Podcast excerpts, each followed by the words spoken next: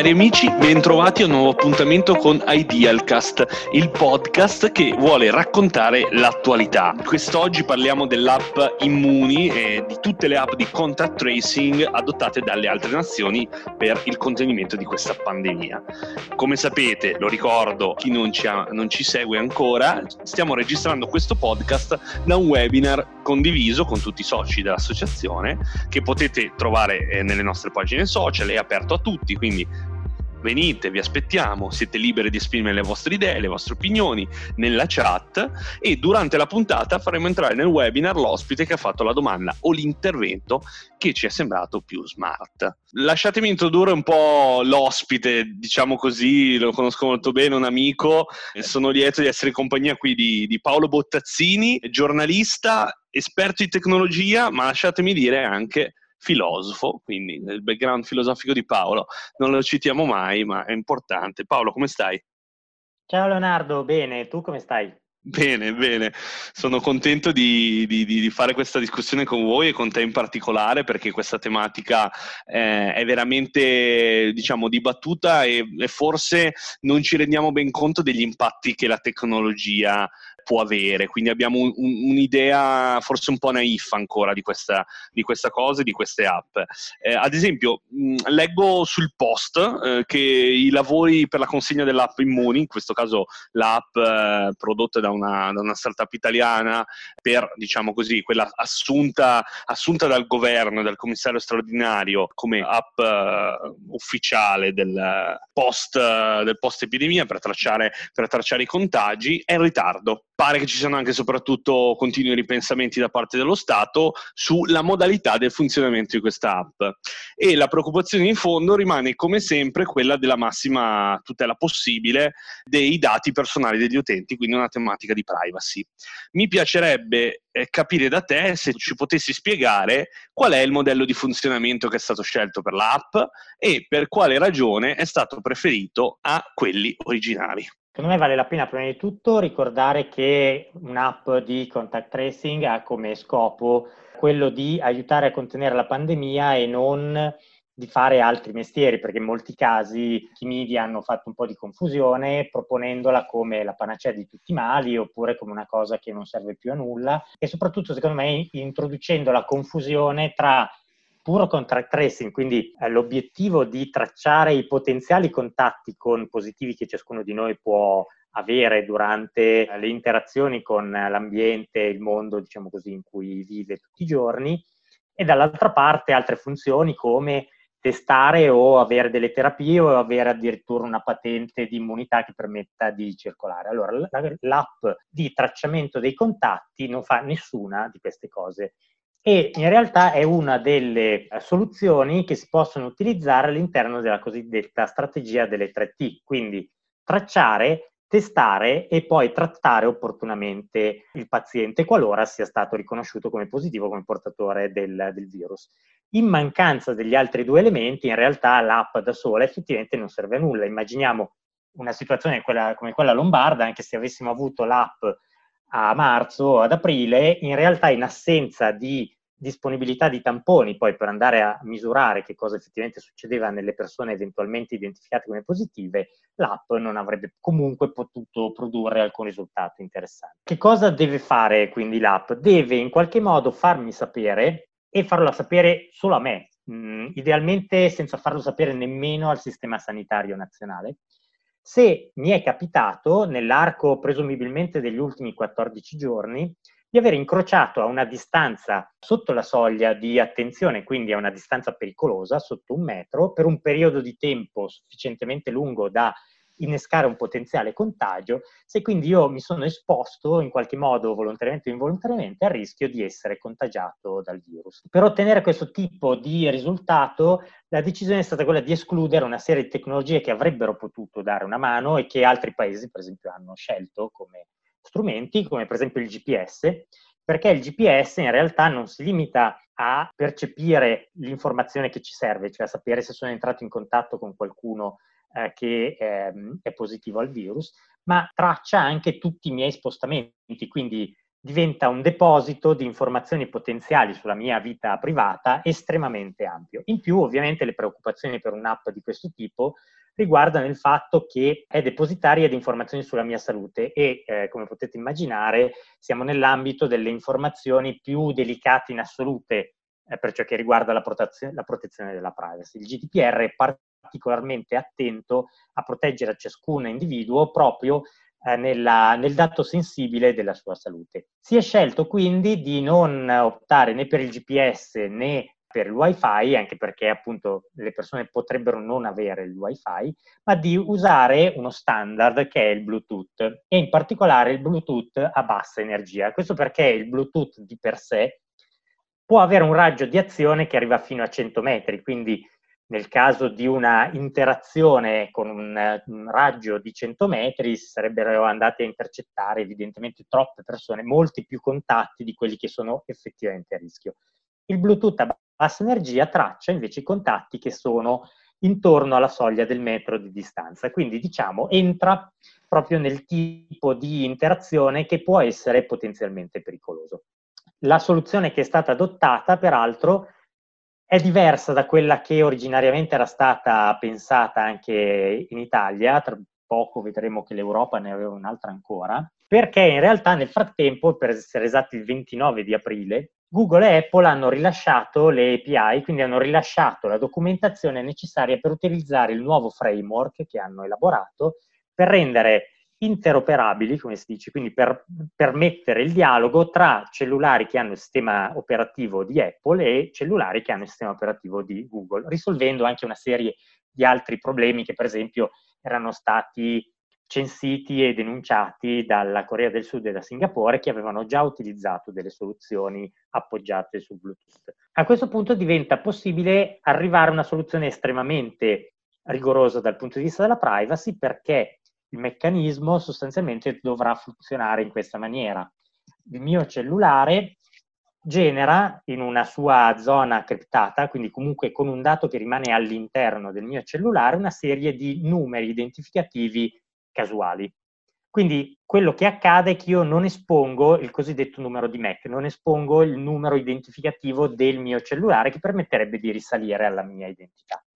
Questi numeri che vengono generati casualmente vengono cambiati ogni 4-5 secondi e tramite Bluetooth vengono sostanzialmente passati ai cellulari che entrano in interazione col mio cellulare a una distanza inferiore al metro e viceversa, quindi anche dall'altra parte l'altro cellulare invia al mio cellulare il suo identificativo casuale di quel momento. In questo momento, come vedete, nessuno ha scambiato ancora informazioni che riguardino la sua identità. Ci siamo scambiati dei numeri casuali fino a quando sostanzialmente, per esempio, dovesse capitarmi di scoprire attraverso una mia decisione o una mia imposizione di eh, verificare che io sono eh, positivo al coronavirus. A questo punto l'autorità medica mi passa un codice che io inserisco nell'app e l'app segnala al server che l'insieme degli identificativi che io ho passato sono identificativi di una persona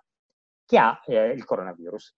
A questo punto tutti gli altri scaricheranno questi identificativi con un marcatore che segnala appunto il fatto che si tratta di numeri appartenenti a qualcuno che ha il coronavirus e chiunque trovi il match tra gli identificativi che ha sul cellulare e quelli che ha scaricato dal server centrale sa che è opportuno andare a controllare qual è la sua situazione di salute. Quindi di fatto eh, la responsabilità di controllare se ho o non ho il coronavirus, comunque tocca a me, sono io che devo comunque andare eh, presso un presidio sanitario a verificare. Però diciamo, posso segnalare il problema e posso anche controllare, scusate, il server può controllare che io non stia mentendo perché il codice identificativo che io passerò come malato, diciamo così, mi viene passato dall'autorità sanitaria. In tutto ciò il presidio dovrebbe appunto garantire la mia assoluta privacy. Questo è quello che dovrebbe avvenire, naturalmente che avvenga davvero quali saranno le decisioni del governo italiano nella pratica finale sono cose che dobbiamo ancora controllare perché l'app attualmente non è né disponibile per il test né discussa nei suoi dettagli, quindi scopriremo a breve se poi queste precauzioni sono state tutte adottate. Poi, tra l'altro, mi sembra di capire che un po' la tematica è che il primo tracking è il tracking effettivamente sanitario, quindi se non c'è quel primo step, l'app funziona anche un po', pochino. Esatto, cioè di fatto non può funzionare in maniera indipendente dal fatto che il presidio sanitario sia in grado di testare e poi di curare le persone. Quel, quell'oggetto è escluso, diciamo così, dall'autorità e dalle possibilità di un metodo tecnologico come quello dell'app. Senti invece in merito un po' ad altri articoli su queste tematiche, quindi qui adesso mi riferisco a un articolo che ho letto del Financial Times che mh, sottolinea alcune divergenze tra le soluzioni adottate dai paesi europei per la selezione del, del protocollo con cui sviluppare l'app. Ti volevo chiedere, ci sono modelli già adottati nel mondo tecnologici ma anche legislativi che hanno dato una buona prova di sé, insomma, nel, nelle performance poi che, che, interessano, immagino, i nostri ascoltatori e tutti i cittadini. Insomma, questa app funzionerà o non funzionerà adesso. cioè, abbiamo qualche buon esempio, qualche, qualche emblemata. Allora, abbiamo sicuramente degli esempi che hanno funzionato molto bene con poco rispetto della privacy e altri esempi che hanno funzionato molto bene con rispetto della privacy, ma di cui dobbiamo ancora scoprire quanto siano stati poi efficaci nel contenere la pandemia. Quelli che hanno sicuramente funzionato molto bene sono quelli di Singapore, eh, che ha sviluppato mh, dal punto di vista proprio del governo un'app che si chiama Trace Together e di cui ha anche reso disponibile open, in open source il codice co- eh, costitutivo, quindi eh, è stato possibile per altri stati utilizzare questo framework di partenza come è, stato, come è avvenuto in Australia. L'Australia ha adottato il codice di base di Trace Together, ha creato una sua app, ha creato un'agenzia governativa e il governo australiano gode di così tanta fiducia presso i cittadini australiani che nell'arco di 24 ore un milione di cittadini australiani avevano già scaricato l'app su base volontaria. Singapore non è stato altrettanto carino e delicato, diciamo così, nei confronti dei suoi cittadini la preghiera dello Stato era un po' più robusta di quella australiana. In ogni caso è vero che a Singapore lo strumento ha funzionato molto bene, con decise violazioni della privacy dei, dei, cittadini. Questo è successo anche in Corea del Sud, dove di fatto non veniva pronunciato il nome della persona contagiata, ma venivano diffuse così tante informazioni sulla sua condotta di vita che tutti potevano più o meno riconoscere soggetto malato e in quel caso comunque essere stimolati a controllare quale fosse la loro condizione di salute. La situazione australiana secondo me è particolarmente interessante perché sebbene l'app usi sia il Bluetooth sia il GPS, quindi comunque tracci gli spostamenti fisici delle persone, il governo australiano ha impacchettato, diciamo così, l'intervento in un progetto di legge molto molto ben dettagliato e molto preciso in cui eh, viene chiarito chi saranno gli utilizzatori dei dati, viene esclusa per esempio la polizia dalla possibilità di entrare in contatto con questi dati persino anche passando dal tribunale. Nessun tribunale sarà autorizzato a cedere questi dati a chi ne faccia richiesta, polizia inclusa, e entro la fine del 2020 questi dati verranno distrutti. È vero anche che l'Australia al momento sta ottenendo ottimi risultati, cioè la pandemia da quelle parti è molto ben contenuta, quindi diciamo L'Oriente si è comportato in questo momento, fino a questo momento, in maniera molto più convincente di quanto abbia fatto l'Europa, che invece è andata molto in ordine sparso, non riuscirà a garantire verosimilmente il bel giorno in cui potremo di nuovo circolare l'interoperabilità tra paesi, per esempio la soluzione della Norvegia, che si chiama Smith Stop, è fondata sul GPS e verosimilmente non riuscirà a entrare in dialogo con una fondata sul Bluetooth come la nostra. Chiaro, ma Paolo, forse non hai un po' l'impressione che, diciamo così, l'Europa si muove, più, um, si muove in modo anche un po' più a macchia di leopardo, diciamo così, o geopardiano, forse un po' per questa intrinseca tematica relativamente alla protezione del dato, la privacy, che forse all'estero hanno un po' meno, e diciamo quanto in realtà c'è un po', io mi rendo conto che a volte sembra che ci sia un po' di misperception del fatto che in realtà noi i nostri dati li stiamo già dando a destra manca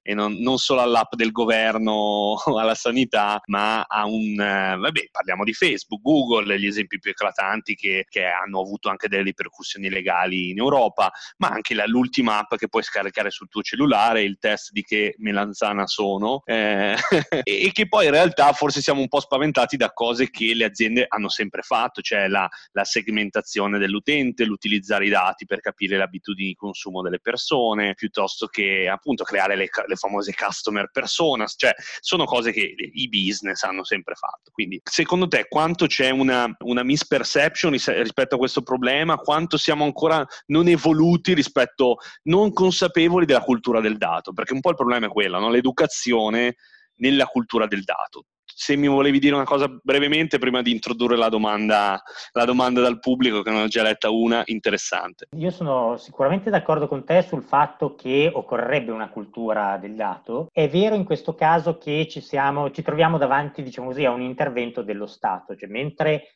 la situazione in cui sono le imprese private, Facebook notoriamente, Google, a prelevare i nostri dati il più delle volte, anzi quasi sempre con il nostro consenso, perlomeno quello originario, ma nel momento in cui dovessero strafare, cioè comunque abusare del controllo dei dati che hanno ottenuto anche legalmente da parte nostra, sappiamo che possiamo ricorrere appunto allo Stato per ottenere giustizia. Nel momento in cui invece è lo Stato ad appropriarsi del dato, sappiamo che in un certo senso siamo meno protetti proprio in assenza di, una, di, uno strumento, di un dispositivo legale previsto dallo Stato. Infatti, secondo me, il merito dell'Australia è stato proprio questo, una situazione in cui è lo Stato in prima persona a farsi carico, a farsi garante dell'uso del dato che chiede.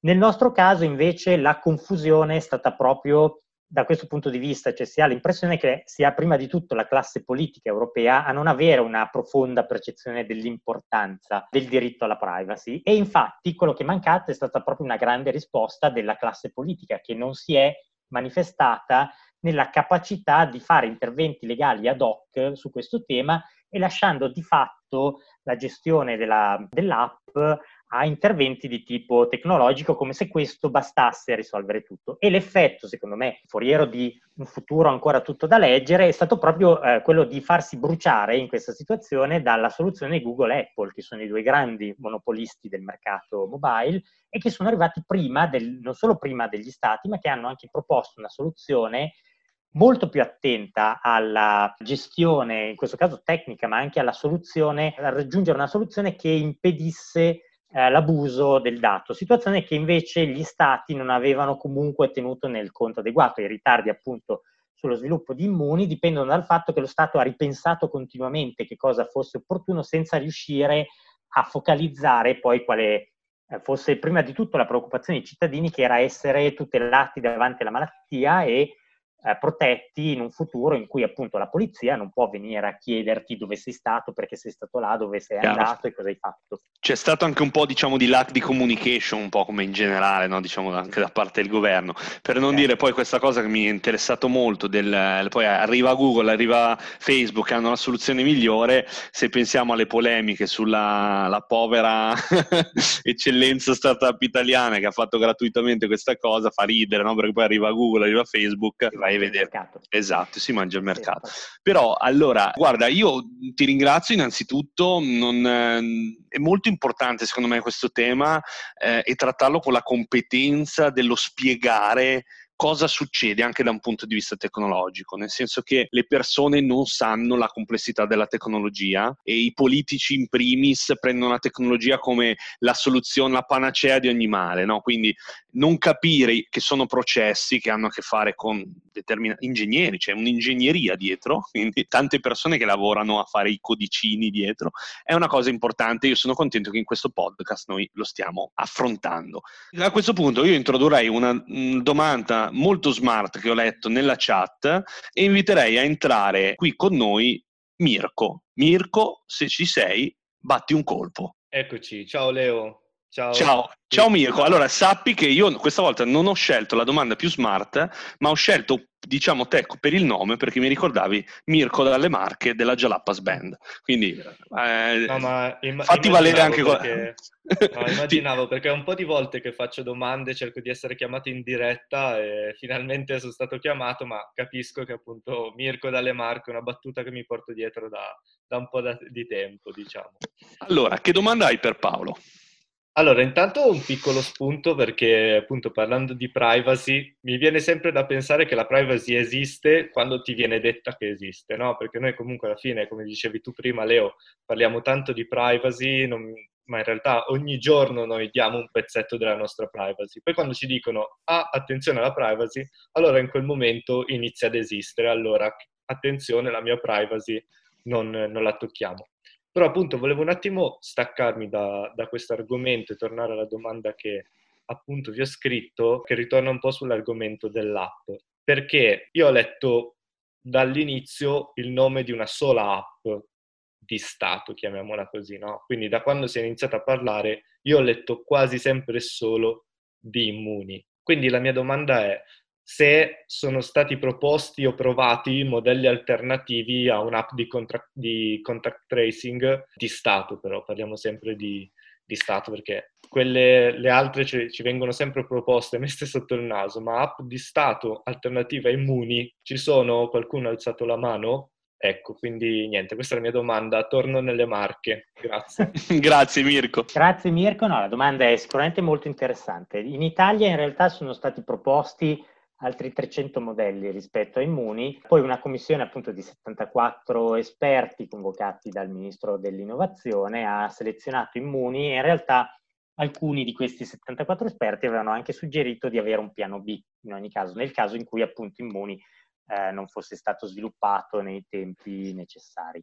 Secondo me una tesi molto interessante è quella portata avanti dall'MIT che ha proposto di costituire un consorzio che loro avevano chiamato PACT, il cui obiettivo era escludere lo Stato da qualunque intervento nella questione del tracciamento dei contatti, in modo da risolvere alla radice, diciamo così, il problema della possibilità che lo Stato poi si autorizzasse in futuro a riutilizzare questi dati in maniera diversa o inopportuna rispetto alle promesse iniziali.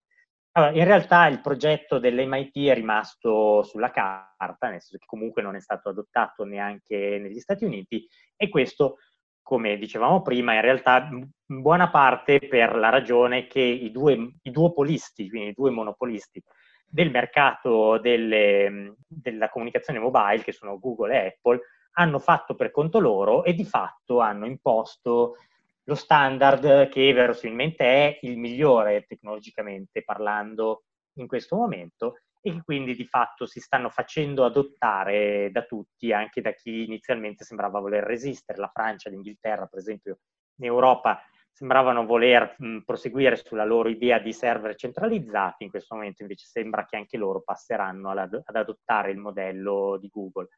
Un modello alternativo che citerei, diciamo così, per pensare a mondi diversi dal nostro è stato quello di Taiwan, che indubbiamente è stato molto efficace. A Taiwan ci sono solo sei morti dall'inizio della pandemia e poche centinaia, parliamo di 300 da quello che ricordo, contagiati, tenuto conto che Taiwan, se avete presente, è a 100 km dalle coste cinesi.